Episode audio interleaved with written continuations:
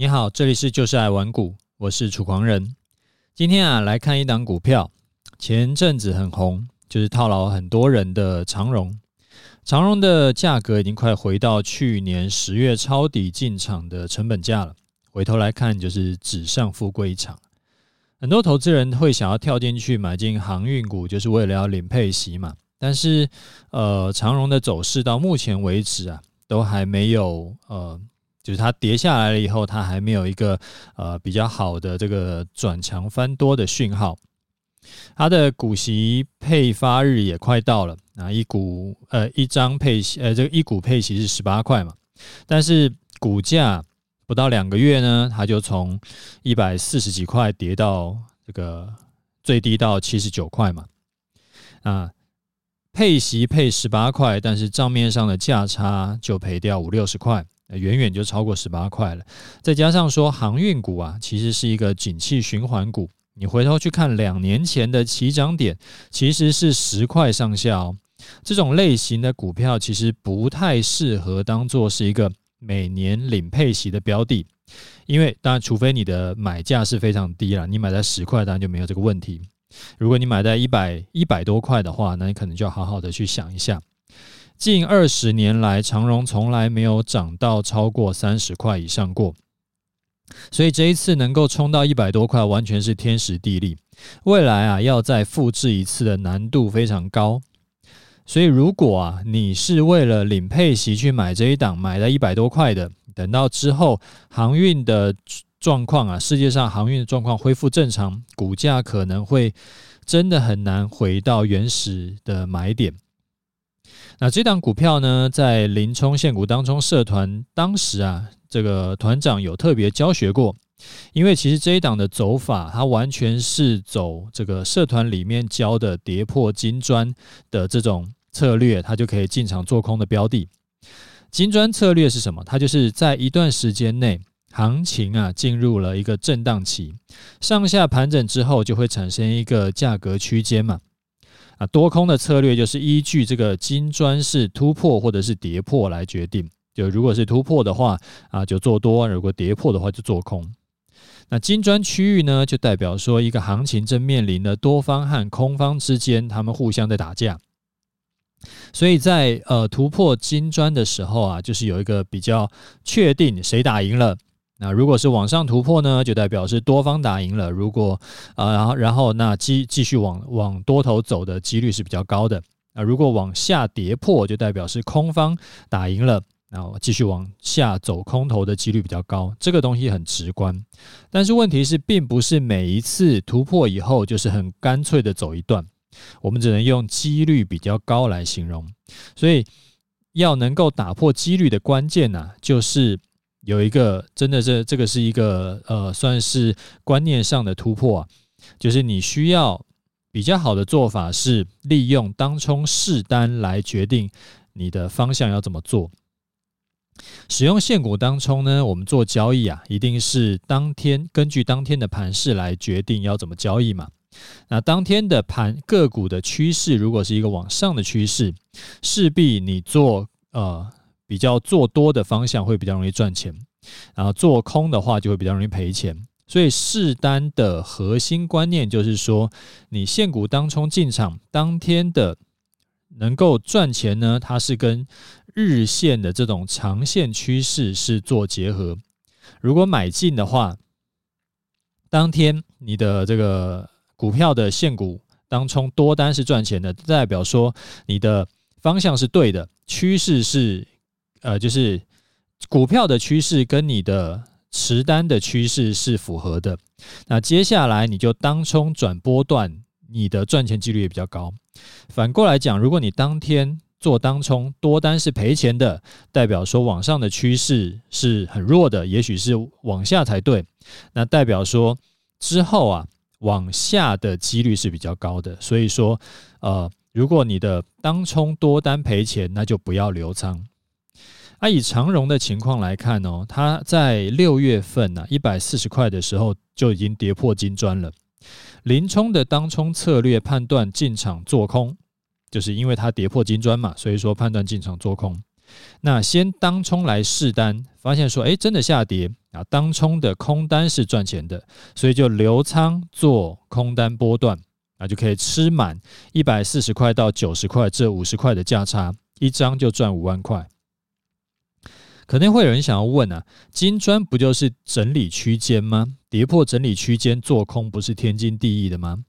没有这么简单啦。第一个，金砖的区域你要怎么定义？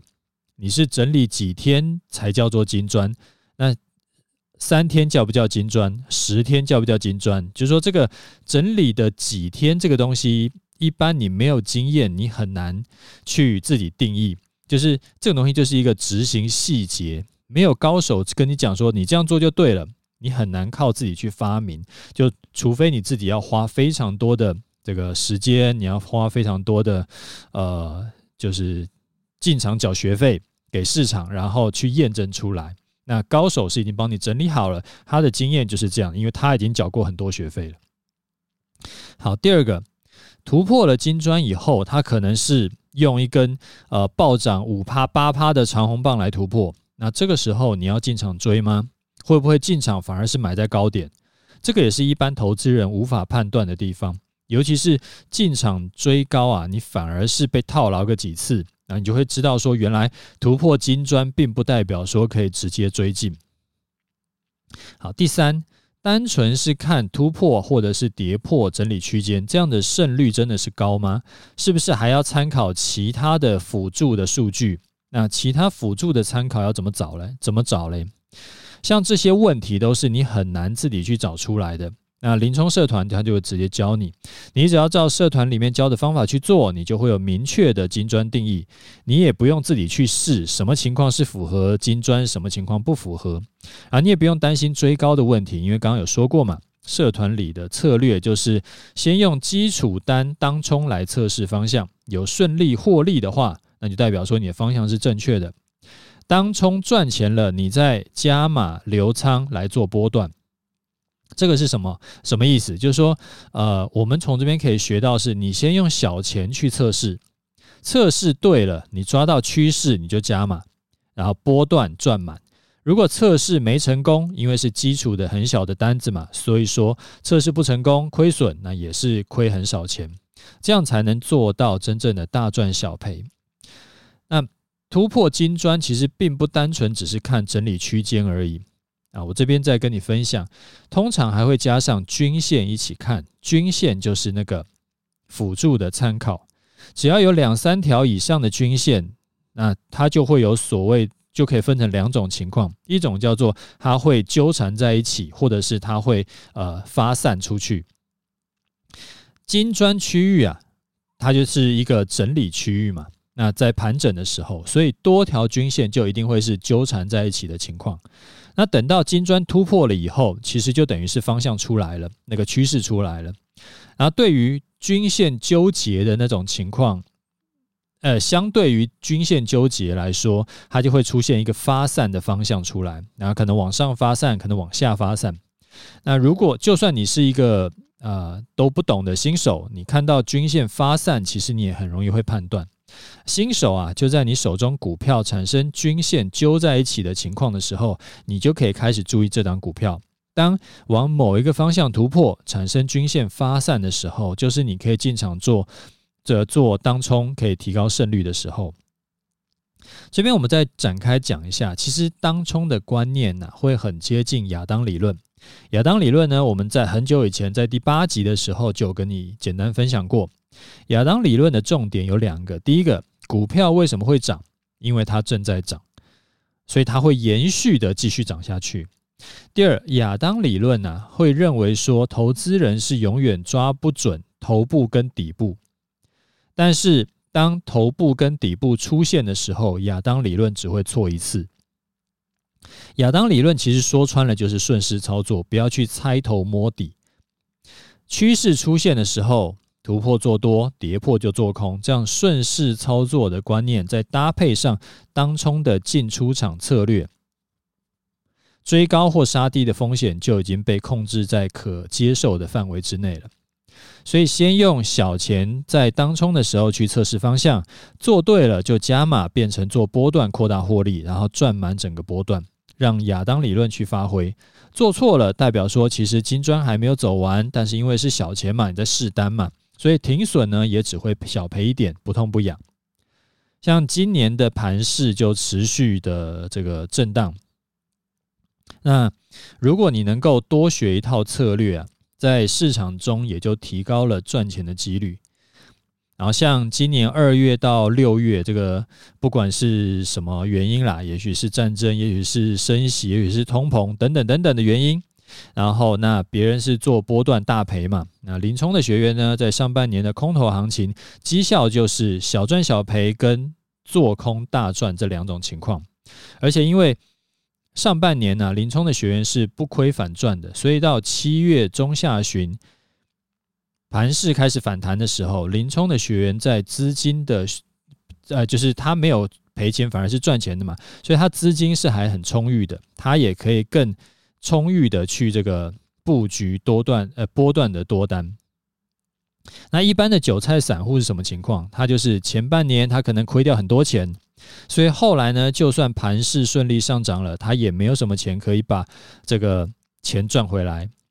那多头的时候真的就是随便什么人都能够赚钱，反正就闭着眼睛买，有跌就加码就对了。但是只要遇到一次空头，高手跟一般散户的差距就拉开了。同样100万进场，3-5年一次的多空循环，资金呢就会差到4倍以上，2次多空循环就会差到10几倍，差到10几倍就是上千万跟几十万的差别。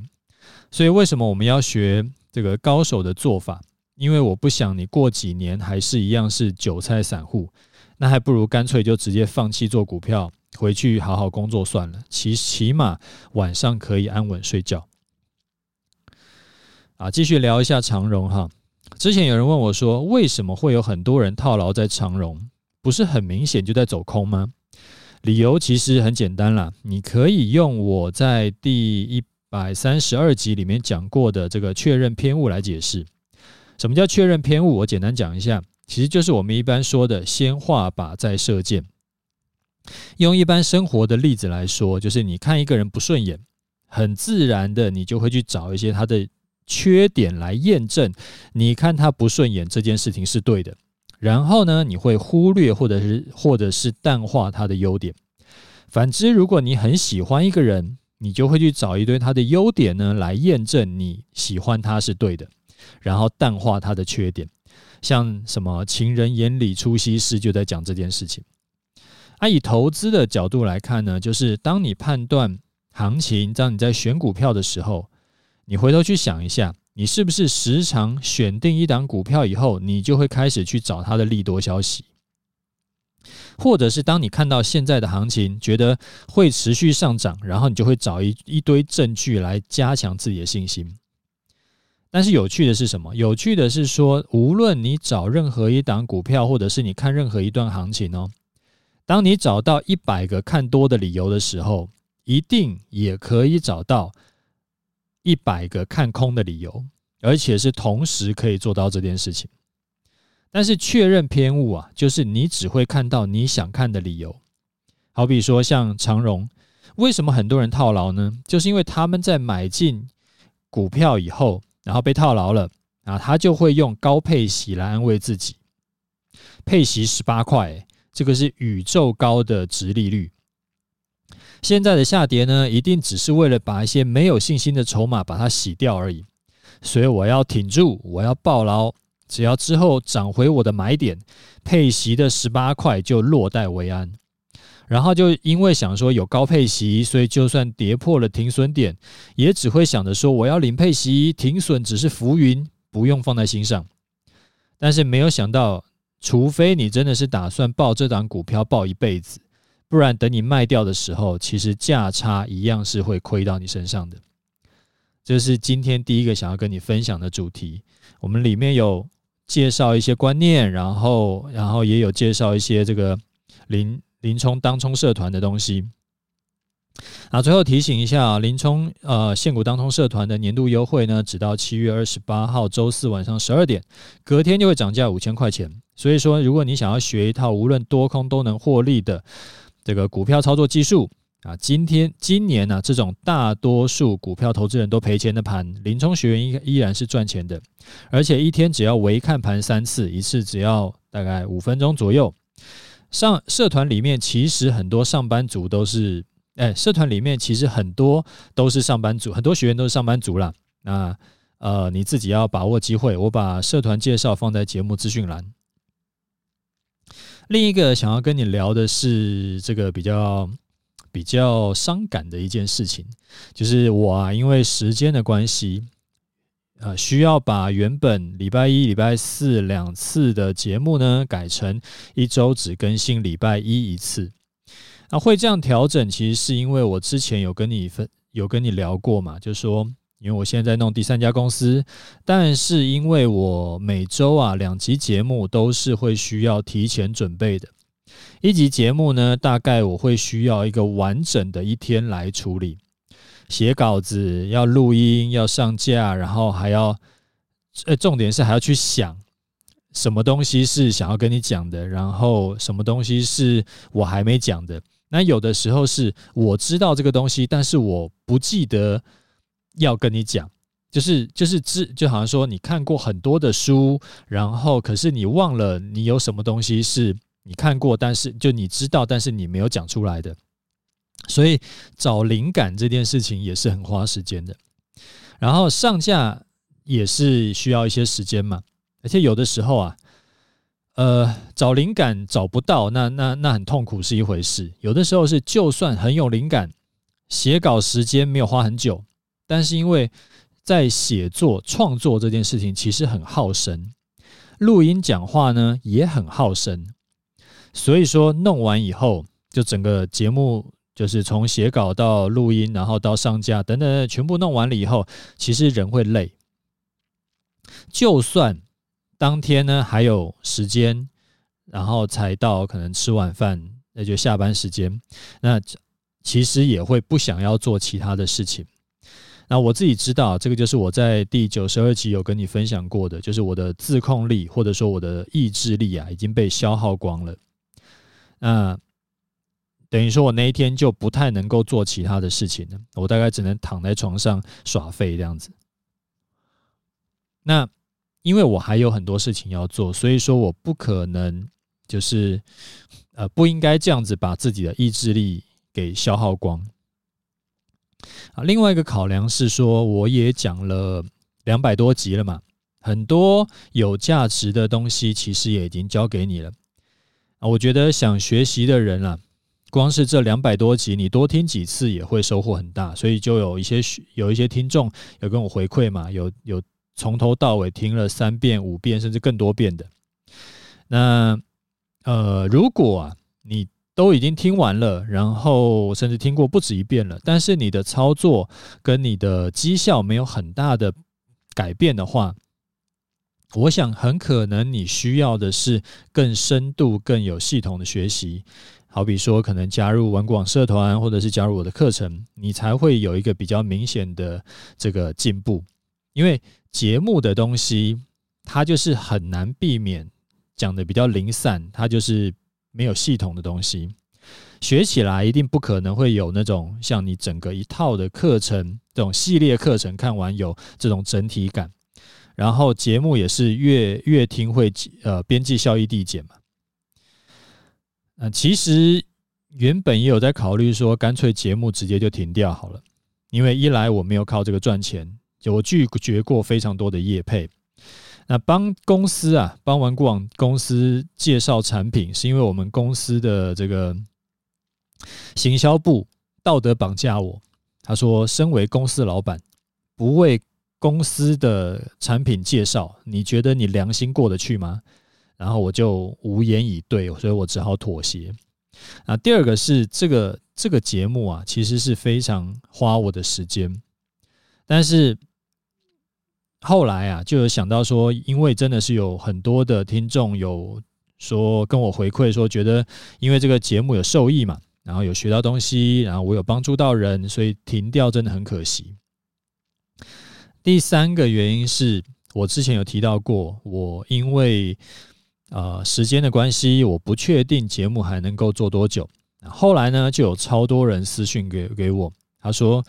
就是可以理解我的考量，但是希望 大部分都是这样讲啦，就希望再怎么样能够至少一周还是有一次可以听我讲，就不要完全停掉啊，就算时间短短的也好，因为很习惯就是每周可以听我聊聊这个投资啦，聊聊一些生活哲学啦等等等等的。所以呢我最后考虑了很久，就决定还是先从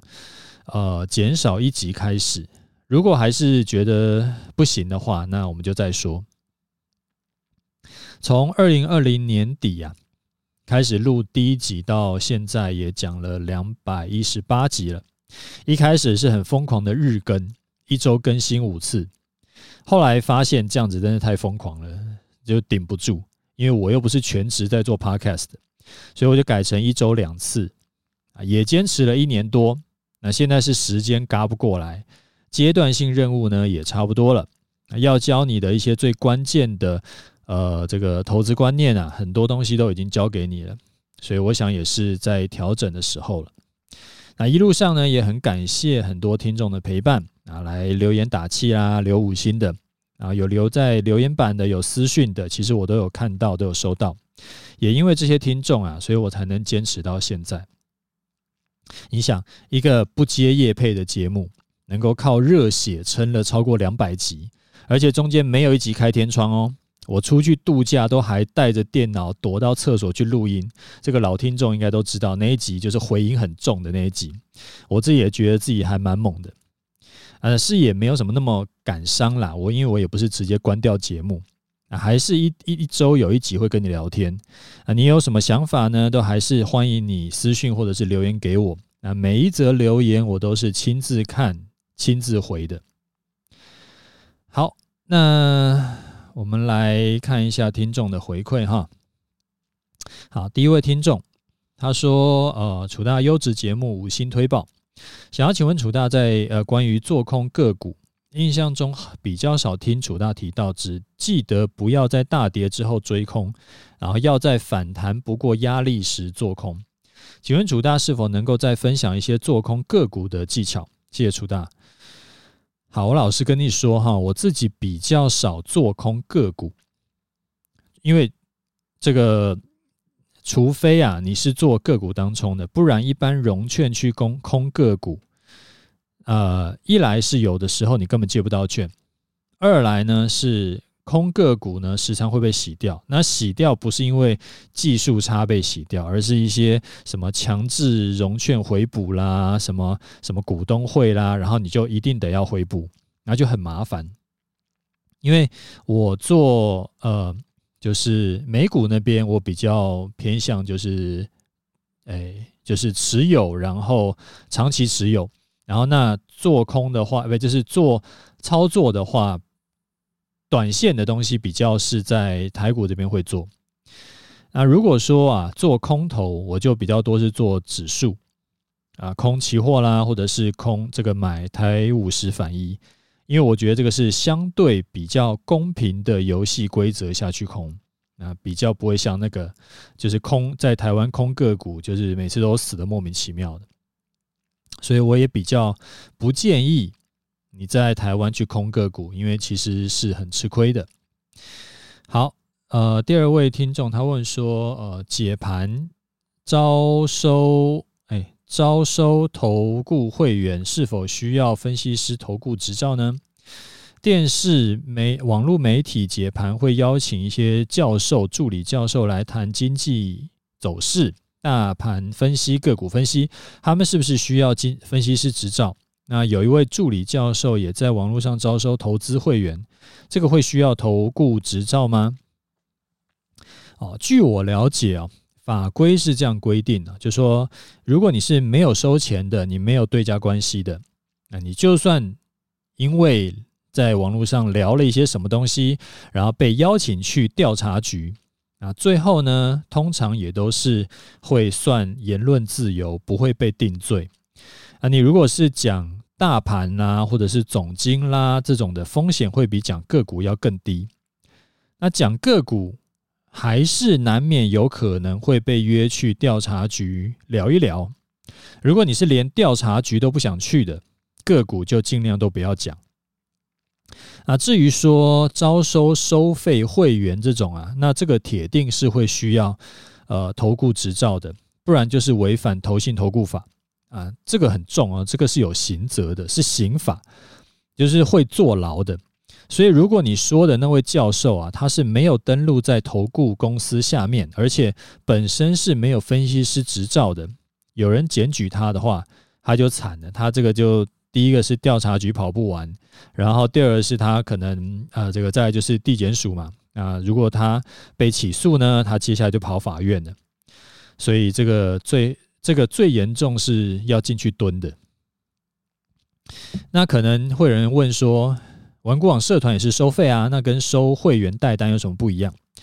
这完全是不一样的哈，就玩股网社团呢是教学，所以你听我讲啊，都是讲学员，我不会讲会员。那这有什么差别？差别在加入玩股网社团呢，是学团长的策略，你是学他的课程，然后你有问题你就可以问团长，团长呢也会以盘势来验证，来教你教到会，但是团长绝对不会在社团里面有预测未来或者是报名牌或者是保证获利这种东西，这种东西你只要踩到任何一个，那你就是违法。那所以玩股网社团从来不会有这种预测未来会怎样，或者是哪一档股票特别好，然后它会涨到多少钱，然后或者说是这个就是如果是期货点位也是这样，反正就是可能明天会涨到多少或者是跌到多少，这种就是预测未来的东西全部都是违法的，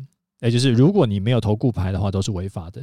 那玩股网社团就是以课程为主，然后团长呢就会看如果有需要的话，他就会再补充新的课程，或者是他在更深入的教学，那这样子的话就是讲过去的东西就比较没有什么违法的问题啊，这个跟你分享一下。好，最后我们来看一下盘势。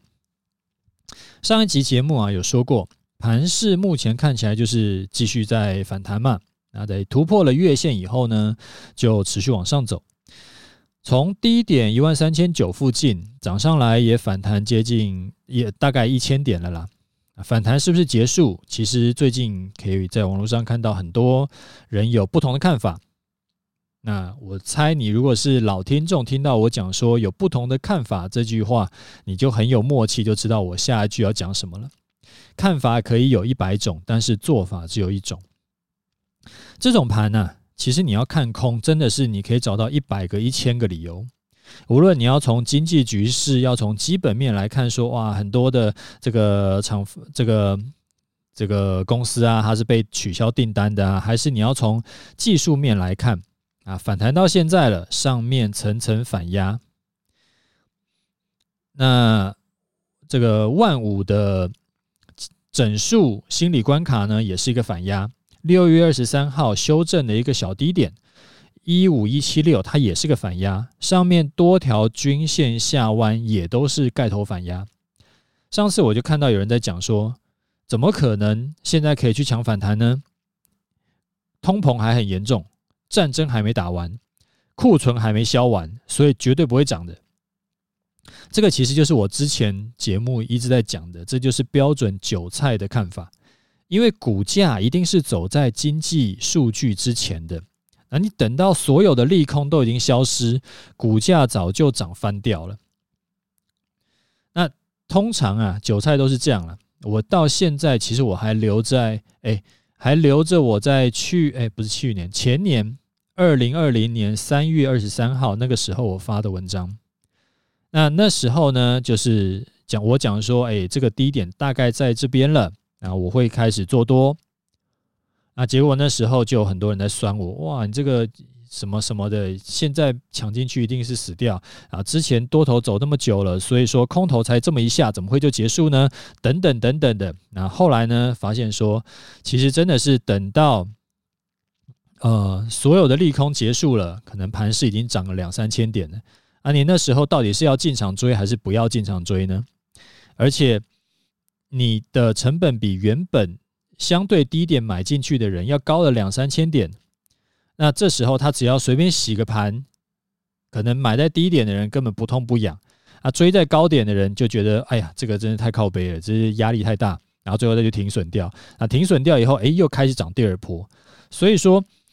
真的不是要等到所有的利空都消失掉你才能够进场。